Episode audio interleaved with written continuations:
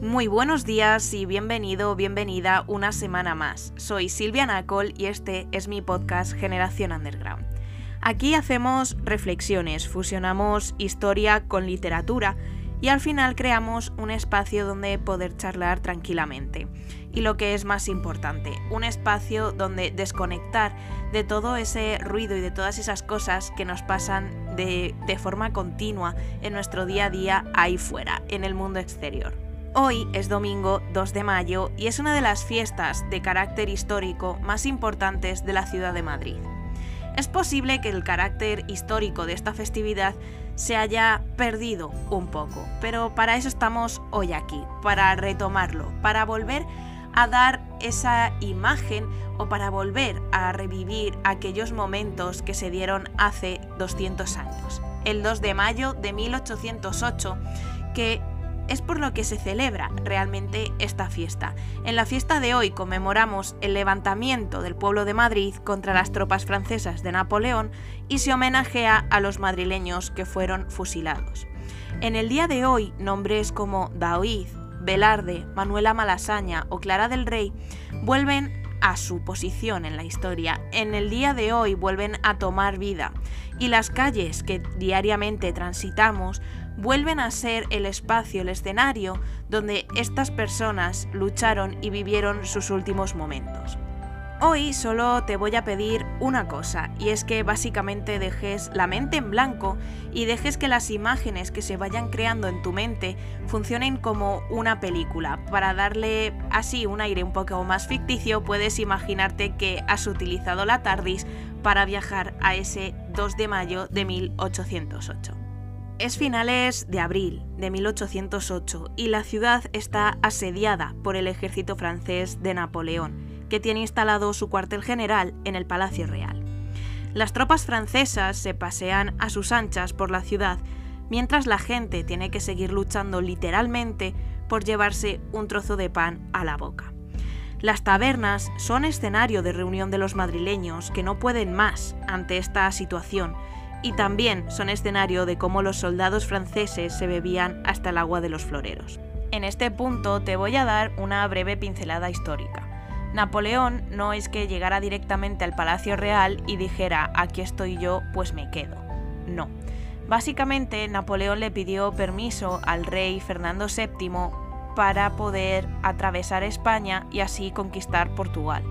Lo que no contó Fernando VII es que por el camino Napoleón iba a intentar conquistar España. Así que esto de instalarse en el Palacio Real forma parte de ese intento de conquista por parte de Napoleón. Las gotas que colmaron el vaso y que llenaron de crispación y que hicieron que la bomba esta explotara y al final se liase aquí la de San Quintín están muy bien marcadas históricamente. Justo a finales del mes de abril, los últimos días del mes de abril, eh, se sucedieron las abdicaciones de Bayona, en la que el rey Fernando VII cedía el trono a José Bonaparte, hermano de Napoleón Bonaparte y apodado por el pueblo de Madrid como Pepe Botella. Vete tú a imaginar por qué le pusieron Pepe Botella. Y por otra parte, el comandante francés Murat le hizo el paripé a Fernando VII la noche del 1 al 2 de mayo, diciéndole que sí, que le iba a conceder una audiencia con Napoleón y que iban a poder llegar a un acuerdo, pero todo esto se quedó en un paripé, y al final pasó lo que pasó. La mañana del 2 de mayo, grupos de madrileños comenzaron a reunirse a las puertas del Palacio Real y alrededores, con gritos de disconformidad y con una actitud ya de bastante... estaban ya muy cansados, estaban muy hartos de esta situación y de estar todo el día bajo el yugo de las tropas francesas. Todo esto terminó con el asalto al palacio. ¿Y por qué el pueblo de Madrid asaltó el palacio? Por un lado, unos asaltaron el palacio para evitar que los franceses se llevaran al último miembro de la familia real que quedaba, el infante Francisco de Paula, de vuelta a Francia. Otros querían vengar la muerte de sus familiares, de sus amigos, de sus vecinos, y a eso se tenían que sumar los que querían echar directamente a los franceses. Y al final, toda esta batalla que se generó en el Palacio Real se extendió por toda la ciudad. La ciudad entera está en ese momento súper revuelta. La sangre corre por cada rincón, por cada esquina. Era una rebelión con todas las letras. Los cuerpos sin vida de soldados franceses y de madrileños yacían en las calles y las parroquias se habían convertido no solo en hospicio, sino también en hospitales improvisados. Entre toda la ciudad destacan tres puntos que fueron los más turbulentos de esta lucha, ya que la resistencia contra los franceses se hizo más fuerte. Estos puntos son la Puerta de Toledo, la Puerta del Sol y el Parque de Artillería de Monteleón. De estos tres escenarios vamos a escoger el último, el Parque de Artillería de Monteleón, que tal vez en el día de hoy, en 2021, lo conozcas por el nombre de Plaza del 2 de Mayo. Bien, para entender por qué este enclave fue tan importante en la lucha, debemos saber que el capitán general Francisco Javier Negrete había ordenado a los militares españoles quedarse acuartelados y a la espera en sus respectivos parques o cuarteles. Pero ante cómo se estaban desarrollando los acontecimientos, los militares del Parque de Artillería de Monteleón desobedecieron las órdenes y se unieron a la insurrección. Aquellos militares que tomaron la iniciativa fueron Luis Daoiz y Pedro Velarde, los dos veteranos del parque y por lo tanto los que asumieron el mando. Acogieron en el parque a todos los militares y civiles que quisieron unirse a la lucha armada contra los franceses. Abrieron las puertas y se dieron a la batalla. Los franceses rápidamente comenzaron a ganar en número a los militares y civiles españoles. Realmente los llegaron a cuadruplicar, y eso, unido a la escasez de munición, inclinaron la balanza claramente hacia el bando francés. Entre el humo y los gritos de la batalla, Daoiz y Velarde fueron asesinados por parte de los franceses. El soldado Jacinto Ruiz fue gravemente herido y moriría meses después a causa de estas heridas. Sin embargo, sobrevivieron Juan Van Halen y Sartí y José Ezeta, entre otros, que fueron heridos graves pero consiguieron recuperarse. Esa misma tarde, muy cerca del Parque de Artillería de Monteleón, fue asesinada una persona cuyo nombre nos es muy pero que muy familiar. Casi todo el mundo ha pensado en algún momento que Manuela Malasaña era una mujer de cuarenta y tantos años que por alguna razón murió y le pusieron su nombre a un barrio. Vale, pues no, desate de esa idea porque no es para nada real. Manuela, de profesión bordadora, era hija de Jean Malasagne, que españolizó su apellido a Malasaña y nació en 1791. En el momento de su muerte, Manuela tenía tan solo 17 años, y hay varias teorías respecto a qué es lo que terminó causando su muerte. Por un lado, hay una teoría que dice que Manuela murió ayudando a su padre mientras él disparaba desde el balcón de casa y ella le pasaba la munición. Al estar expuesta, seguramente un fragmento de metralla o un impacto de bala la darían y sería una herida mortal que acabaría con su vida. Sin embargo, esta hipótesis ha sido descartada por los expertos, ya que los registros indican que el padre de Manuela murió antes que su hija. Y cuando digo antes no me refiero en plan eh, hora de la muerte 8 mm, de la mañana, sino en plan días, meses o incluso años antes. Otra teoría, que para mí sinceramente es la que más sentido tiene, es que Manuela se encontraba en el taller donde trabajaba en el momento en el que se dio la batalla de Monteleón, y en un momento decidió marchar para casa, y fue ahí cuando fue interceptada por los soldados franceses y para defenderse sacó sus tijeras que llevaba en la bolsa de trabajo. Aquí esta historia se bifurca un poco. Unos dicen que fue asesinada en plena calle y otros que fue arrestada y fusilada poco después. Donde no hay duda es que Manuela murió el 2 de mayo de 1808. Sin embargo, entre tanto nombre de Manuela Malasaña, Daoiz, Velarde, tengo la impresión, y esto es una percepción mía, de que siempre hay un nombre que se queda rezagado cuando contamos la historia, y es el de Clara del Rey. ¿Quién fue Clara del Rey?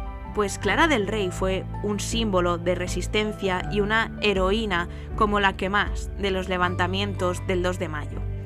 Clara defendió el parque de artillería de Monteleón, es decir, estaba dentro de ese parque cuando Daoiz y Velarde decidieron abrir las puertas y luchar contra los franceses, Clara era una de esos civiles que se encontraba allí y se encontraba junto a su marido y sus tres hijos.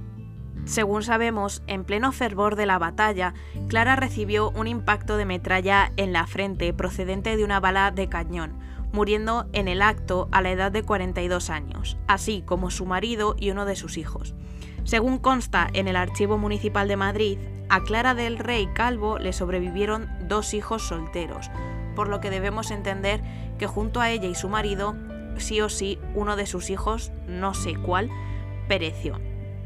Los restos mortales de Daoiz, Velarde, Manuela Malasaña y Clara del Rey, junto con otros madrileños asesinados aquella noche, fueron enterrados en el cementerio de la Buena Dicha, situado en el Hospital de la Buena Dicha. A finales del siglo XIX, tanto el hospital como el cementerio fueron derribados y en su lugar se construyó entre 1914 y 1917 la Iglesia de la Buena Dicha. Si ahora mismo me preguntas dónde están los restos de los héroes y heroínas del 2 de mayo, pues no te sabría decir muy bien. Sé que en la fachada de la Buena Dicha hay un cartel donde se indica qué fue del traslado de algunos de ellos.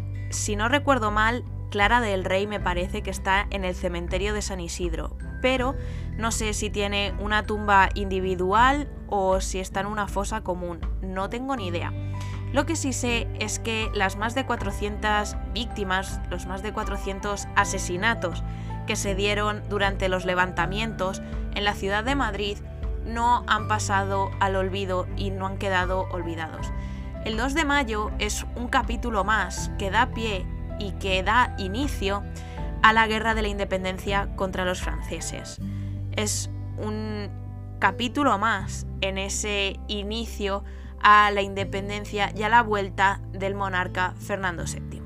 Si a día de hoy, y esto ya te lo cuento como un poco de curiosidad, ¿no? Un poco de vamos a revivir la historia, si a día de hoy te apetece un poco ver esos escenarios que vieron los mismos madrileños del levantamiento, te aconsejo que visites el Palacio Real. Básicamente eso ha cambiado más bien poco y de hecho quedan algunas farolas de la época del levantamiento, aparte obviamente de el mismo palacio que no fue dañado. También te aconsejo que vayas a Malasaña, al barrio de Malasaña, conocido en la época del 2 de mayo como Maravillas, y realmente fue el barrio de Maravillas hasta la década de los 80 que se decidió cambiar el nombre al de Malasaña. Si nos metemos de lleno en el barrio de Malasaña, en la plaza del 2 de mayo, ha cambiado todo mucho desde hace 200 años ahora, las cosas como son. Sin embargo, sí que se conserva el arco original de entrada al Parque de Artillería de Monteleón, que hoy en día está custodiado por la estatua de Daoiz y de Velarde. Justo a la derecha de ese arco pasa una calle, la calle de San Andrés, y más o menos a la altura del arco, pero en la acera de la derecha, tenemos una placa insignia de donde estaba la casa original en la que vivió Manuela Malasaña. Hay que aclarar que el edificio donde está la placa no es el edificio original. Tenemos que entender que Madrid no solamente pasó por los levantamientos del 2 de mayo y demás, sino que también durante la Guerra Civil fueron muchos los edificios que se vieron afectados. Sin embargo, gracias a los registros y demás, se sabe exactamente dónde pudo vivir Manuela Malasaña y en concreto pues tenemos esa placa conmemorativa. Las estrecheces de las calles de Malasaña, ese, esa vista, esos edificios que tienen como un aspecto envejecido, producto de que obviamente son edificios que tienen ya solera, ¿eh? Son edificios que pueden tener tranquilamente 100, 150 años y pues te cuentan que obviamente ellos no vivieron todo ese espectáculo, todo ese, todo ese levantamiento, pero forman parte o no del paisaje de los que lo sobrevivieron, ¿no? Esas calles a saber qué es lo que han podido escuchar en el momento en el que los soldados franceses se enfrentaron a los soldados españoles y a los civiles madrileños. Hoy te recomiendo que visites el barrio de Malasaña por muchos motivos, pero por el motivo que nos trae en el podcast de hoy es que te sientes en esa plaza del 2 de mayo y te imagines que no estás en el Madrid del siglo XXI, sino que estás en el Madrid del siglo XIX. Mirando el arco del Parque de Artillería de Monteleón, te imagines un escenario completamente diferente al que te encuentras rodeado de forma literal. Que visites también esa insignia donde vivió Manuela Malasaña. Por supuesto, que te pases por el Palacio Real y de camino al Palacio Real que pases por la calle Silva número 21, me parece, que es donde se encuentra la actual iglesia de la Buena Dicha y donde estuvo ese hospital y cementerio de la Buena Dicha. Hoy en día, como te he dicho antes, no te encuentras con el edificio original. Ni siquiera el edificio que tenemos ahora es el que se construyó a principios del siglo XX. La iglesia de la Buena Dicha sufrió muchísimo durante la Guerra Civil Española y fue remodelado en el año 2003. Aún así, es un espectáculo y de verdad que, ya sea de día o de noche, las vidrieras que tiene son una pasada. Y merece mucho la pena pasarse simplemente a echar un vistazo como curioso o como curiosa. De verdad que no te arrepentirás. Y por supuesto, cuando llegues al Palacio Real y a esos jardines, que disfrutes de las vistas, que disfrutes de ese espectáculo y que sin querer te traslada ya no solamente al Madrid del siglo XIX, sino inclusive un poquito más atrás. Por un segundo que estás allí parece que estás en otro tiempo y la verdad es que merece muchísimo la pena dejarse llevar por la historia en una ciudad como Madrid. Así terminamos el podcast de hoy. Espero que hayas disfrutado de ese recorrido que hemos hecho por el 2 de mayo de 1808 y que te haya dado la curiosidad de pasearte por las calles de Madrid con otros ojos. Muchísimas gracias por dejarme estar un día más haciéndote compañía y por esta agradable charla. Nos vemos el próximo domingo con un nuevo episodio de Generación Underground. Un abrazo.